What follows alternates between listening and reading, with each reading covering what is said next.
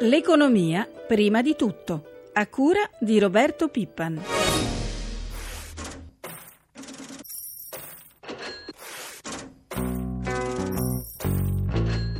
Nonostante le spinte all'apertura dei mercati, in molti settori dell'economia italiana si registra un livello di concorrenza non ancora soddisfacente e parallelamente i prezzi pagati dai consumatori tendono irrimediabilmente a salire. Nel mercato delle assicurazioni riguardanti la responsabilità civile per circolazioni di autoveicoli, noi possiamo osservare come il prezzo medio in Italia sia più del doppio di quello pagato in Francia e in Portogallo, superi quello tedesco dell'80 70% e quello olandese di quasi il 70%.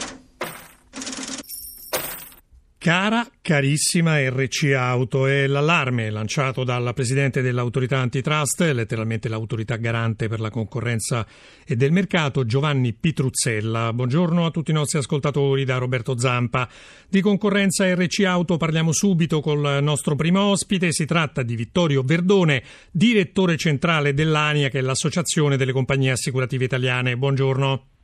Buongiorno a tutti. Direttore, allora, Pitruzzella direi ha picchiato duro. In Italia c'è poca concorrenza nel settore assicurativo, ma non solo nel settore assicurativo per la verità, e poi paghiamo una RC auto molto salata. Come replica il Presidente dell'Antitrust? Ma non è un problema di concorrenza, la concorrenza esiste, basta fare dei preventivi sui siti internet delle compagnie, le differenze di premio vanno mediamente dell'ordine del 30-40%. Quindi non è un problema di concorrenza, è un problema di costi, costi dei risarcimenti. È vero che in Italia il prezzo della polizza è più alto rispetto agli altri paesi, non di tutti veramente, perché la Gran Bretagna è ai nostri stessi livelli, però il problema è che non si affronta in queste analisi quelle che sono le cause. Noi paghiamo risarcimenti molto più alti per numeri di incidenti molto più elevati e soprattutto la componente maggiore è quella del costo dei danni alla persona. Pitruzzella poi chiede una riforma del settore che rafforzi efficienza e concorrenza, appunto, che ne pensa? Ma guardi, la riforma si deve fare ma andando ad agire sui fattori di costo, quindi eh, da sette anni aspettiamo una tabella che eh, deve indicare i valori di risarcimento dei danni gravi alla persona, un ritardo inimmaginabile in qualsiasi altro paese. L'antifrode non funziona perché non si dà alle compagnie la possibilità di organizzarsi per limiti privacy come fanno in tutti gli altri mercati. Noi abbiamo suggerito al governo alcuni altri interventi nelle procedure liquidative, per esempio introdurre risarcimento in forma specifica, le compagnie potrebbero fare riparazioni dirette in strutture convenzionate questo si potrebbe fare e ottenere diciamo, dei risparmi sui costi, ma anche una lotta alle speculazioni che in quel settore sono diffusissime. Senta, le racconto il mio caso personale, che credo sia piuttosto esplicativo. L'anno scorso non ho avuto incidenti, sono in prima classe da anni. Per quanto riguarda il furto e incendio, la mia auto vale un terzo di meno rispetto all'anno scorso, eppure la mia compagnia proprio pochi giorni fa per il rinnovo mi ha chiesto un aumento sul premio. Com'è possibile? Ma non so se lei è in una convenzione particolare, può darsi che è una convenzione no. già prevedeva sconti, non è in convenzione, ma è possibile perché evidentemente la sua compagnia ha dovuto riequilibrare la tariffa, nonostante ci sia una tendenza alla diminuzione, noi abbiamo già verificato che negli ultimi sei mesi i prezzi, quindi non le tariffe, sono scesi del 5%, mm. crediamo che in tutto il 2013 questa tendenza sarà confermata con degli, delle diminuzioni del 5-6%. Mm.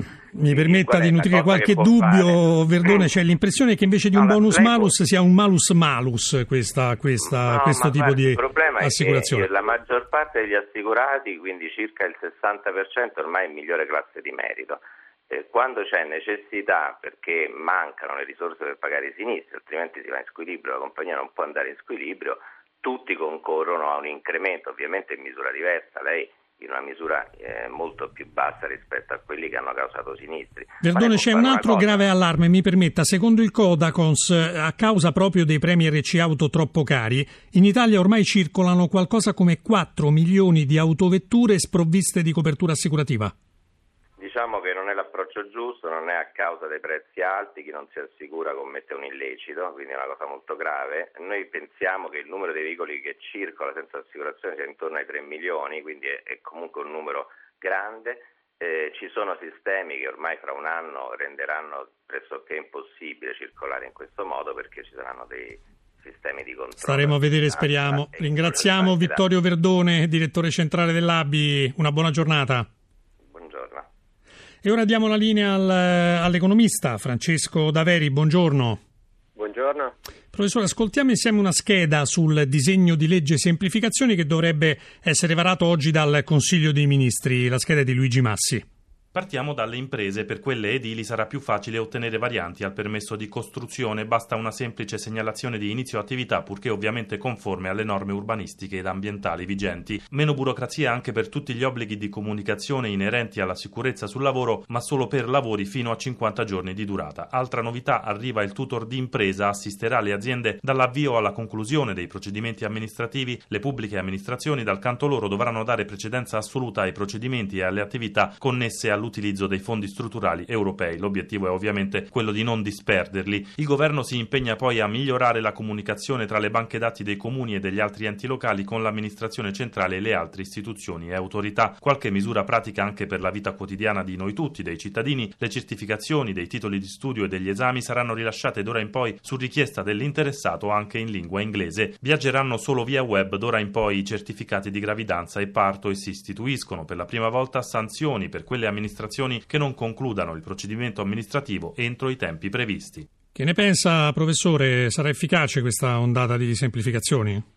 Ma qua ci sono due eh, problemi, due esigenze. Una è quella eh, di rendere la vita più semplice ai cittadini e alle imprese e mi sembra che qualche passo in questa direzione eh, venga fatto. Naturalmente l'importante è che le semplificazioni non avvengano a discapito delle, di altri temi come la sicurezza sul lavoro, la tutela del paesaggio, la tutela dell'ambiente e questo è essenzialmente l'obiettivo del, del DDL. Eh, alcune di queste misure tra l'altro ci eviteranno, eviteranno alle imprese di passare tra tanti differenti eh, stazioni di quello che era una specie di calvario e invece magari potrebbero eh, dare luogo alla possibilità di ottenere i certificati richiesti magari in modo informatico. Questo sarebbe una misura di grande civiltà. Dall'Unione Europea arriva qualche spiraglio di luce nel braccio di ferro tra falchi e colombe, ovvero tra una visione rigorista nella tenuta dei conti pubblici nazionali e una invece che guarda anche a crescita e occupazione. La bozza di documento finale del vertice dei capi di Stato e di governo dell'UE di fine mese dice finalmente che la stabilità finanziaria è stata assicurata, mentre si analizzano misure concrete per l'occupazione giovanile mobilitando tutti gli strumenti a disposizione. Insomma, è arrivata la svolta? Ma non so se sia arrivata la svolta e francamente non credo si possa più parlare di falchi e colombe, credo che i problemi che abbiamo di fronte siano stati capiti meglio rispetto a un anno, rispetto a due anni fa. Da un lato si deve garantire eh, una stabilità finanziaria dei, dei, dei conti pubblici di, di medio periodo, eh, senza però uccidere le economie, cioè ovvero sia senza imporre tagli di spesa o aumenti di imposta che poi peggiorino le recessioni. Questo viene riconosciuto nel documento. Il problema è che i documenti del G8 sono sempre un po' una lista di buone intenzioni, bisogna poi vedere che cosa effettivamente avviene dopo il G8. Persino il tedesco Schulz, presidente del Parlamento europeo, ha detto che la proposta di Berlusconi di non rispettare il 3% nel rapporto deficit-PIL è irrealistica, ma anche che hanno ragione i politici italiani parlare solo di tagli di bilancio è sbagliato perché bisogna anche investire nelle infrastrutture e nella lotta contro la disoccupazione. Quindi l'Italia è sulla strada giusta il riconoscimento eh, de, de, de, del fatto che l'Italia eh, stia lavorando nella direzione giusta è importante, eh, certamente però non ci si aspetta, soprattutto dal nostro Paese, fughe in avanti, cioè di essere i primi che dichiarano che il, i disavanzi pubblici sono una cosa buona, che dobbiamo farne di più rispetto a quanto abbiamo fatto fino adesso. Veniamo da tanti anni in cui le cose sono andate esattamente nel senso sbagliato, eh, almeno eh, andando anche molti anni indietro nel tempo. E quindi quello che dobbiamo fare è proseguire nella strada della riduzione graduale del debito pubblico, naturalmente tenendo un occhio eh, molto di riguardo nei confronti dei problemi del lavoro, dei problemi della disoccupazione partendo dai fatturati delle aziende, perché è da lì comunque che ricrea eh, occupazione. Anche dal G8 arrivano novità incoraggianti. La nostra priorità è dare impulso alla crescita e all'occupazione, si legge nel comunicato finale. Sono necessarie misure urgenti e specifiche per creare posti di lavoro di qualità. Eh, ma insomma i posti di lavoro speriamo di crearli, punto, che, che, siano anche di qualità, naturalmente è importante, però in questo momento quello che manca effettivamente è il lavoro. Però eh, come sottolineavo appunto eh, sono, bisogna partire da, da, dalle aziende, dalla loro capacità di creare lavoro e questo è una cosa che eh, viene riconosciuta ma alcune volte si isola il lavoro rispetto al fatto che poi le aziende che sono quelle che possono creare in modo permanente riescano a farlo. Quindi occorre eh, fare tutte e due le cose, mettere il lavoro al centro, però dall'altro lato anche riconoscere le difficoltà che ci sono adesso delle aziende e semplificare gli la vita, ridurre il carico fiscale prima loro che eh, sono quelle che poi possono appunto portare alla, alla creazione di posti di lavoro. Grazie professor Daveri, una buona giornata. Anche a voi, grazie, buongiorno. Ora affrontiamo i temi legati alla casa. Da ieri è in vigore la riforma del condominio. Ne parliamo col presidente di Confedilizia Corrado Sforza Fogliani. Buongiorno. Buongiorno. Presidente, cosa cambia concretamente per i condomini italiani e soprattutto naturalmente per i condomini? Beh, cambia la durata della carica dell'amministratore, cambia la possibilità di tenere cani in condominio, cambia il fatto che si debbano costituire un fondo con eh, le spese straordinarie eh, che si presentino, eh, cambia il fatto di molte maggioranze assembleari, sono più facilitate le eh, riunioni, quindi è una riforma non eh, straordinaria ma certo un restyling di grande pregio. Si parla anche di una probabile riforma del catasto. Di cosa si tratta, Presidente, e cosa cambierebbe per i cittadini? Il catasto oggi ha molte così, sperequazioni che sono state dovute a come eh, si è fatto la riforma del catasto nel 92 eh, solo sulla carta.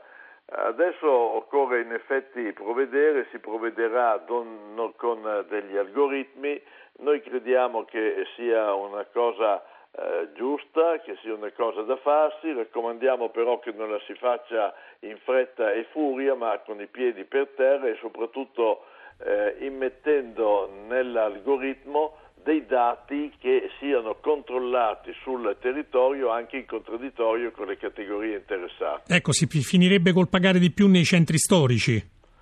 Non ho capito, scusi. Si finirebbe col pagare di più nei centri storici e in particolar modo per le case di pregio. Sì, anche, anche, per quello, ma prima di tutto è necessaria una ricognizione sul territorio esatta perché poi il politico faccia le scelte sulla base delle aliquote, eccetera la, eh, il censimento sul territorio è demandato all'Agenzia del Territorio, oggi Agenzia delle Entrate, ed è questo che è necessario sia eh, fatto in modo obiettivo, non eh, in modo eh, semplicemente per fare cassa, Chiaro. così come è necessario che vi sia la possibilità per il contribuente che oggi non v'è di reclamare nel merito, nella congruità degli estimi che vengono istituiti, eh, proprio perché vi sia una equità che differentemente non vi sarebbe se tutto fosse fatto da una sola parte. Senta, qual è la sua posizione nell'ambito delle polemiche sull'abolizione dell'IMU sulla prima casa? Ma eh, in effetti l'IMU sulla prima casa è un uh, reperto ottocentesco quando il, uh, la dottrina riteneva che si dovesse tassare la prima casa in funzione del reddito figurativo che essa ha rispetto agli altri immobili. Eh, in sostanza c'era allora l'80% di locatori e il 20% di proprietari e si voleva che questi 20 proprietari, la loro situazione fosse paragonata a quella degli altri nel senso di avere anch'essi un eh, disagio in funzione eh, del fatto che gli altri dovevano pagare un affitto che questi non pagavano. Adesso però eh, le proporzioni sono, sono, completamente rovesciate, abbiamo l'80% di proprietari e il 20% di inquilini. Di per sé il reddito figurativo. Insomma, comunque voi siete d'accordo al taglio dell'IMU sulla prima casa?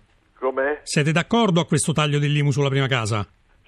credo che sia una cosa giusta proprio per, come dicevo perché grazie mi sembra che abbiamo eh, centrato l'argomento io ringrazio il presidente di Confedilizia Corrado Sforza Fogliani a presto grazie a lei Passiamo ai mercati finanziari, ci colleghiamo con la nostra redazione di Milano, Sabrina Manfroi, dall'Asia arrivano buone notizie. Sì, arrivano do- buone notizie soprattutto dalla borsa giapponese che mette a segno un forte rialzo più 1,86%, mentre è molto contrastata ma anche molto volatile Hong Kong che perdeva oltre un punto e mezzo, ora scende a meno 0,79% in attesa delle decisioni questa sera della Federal Reserve. Sul mercato dei cambi prosegue il recupero dell'euro.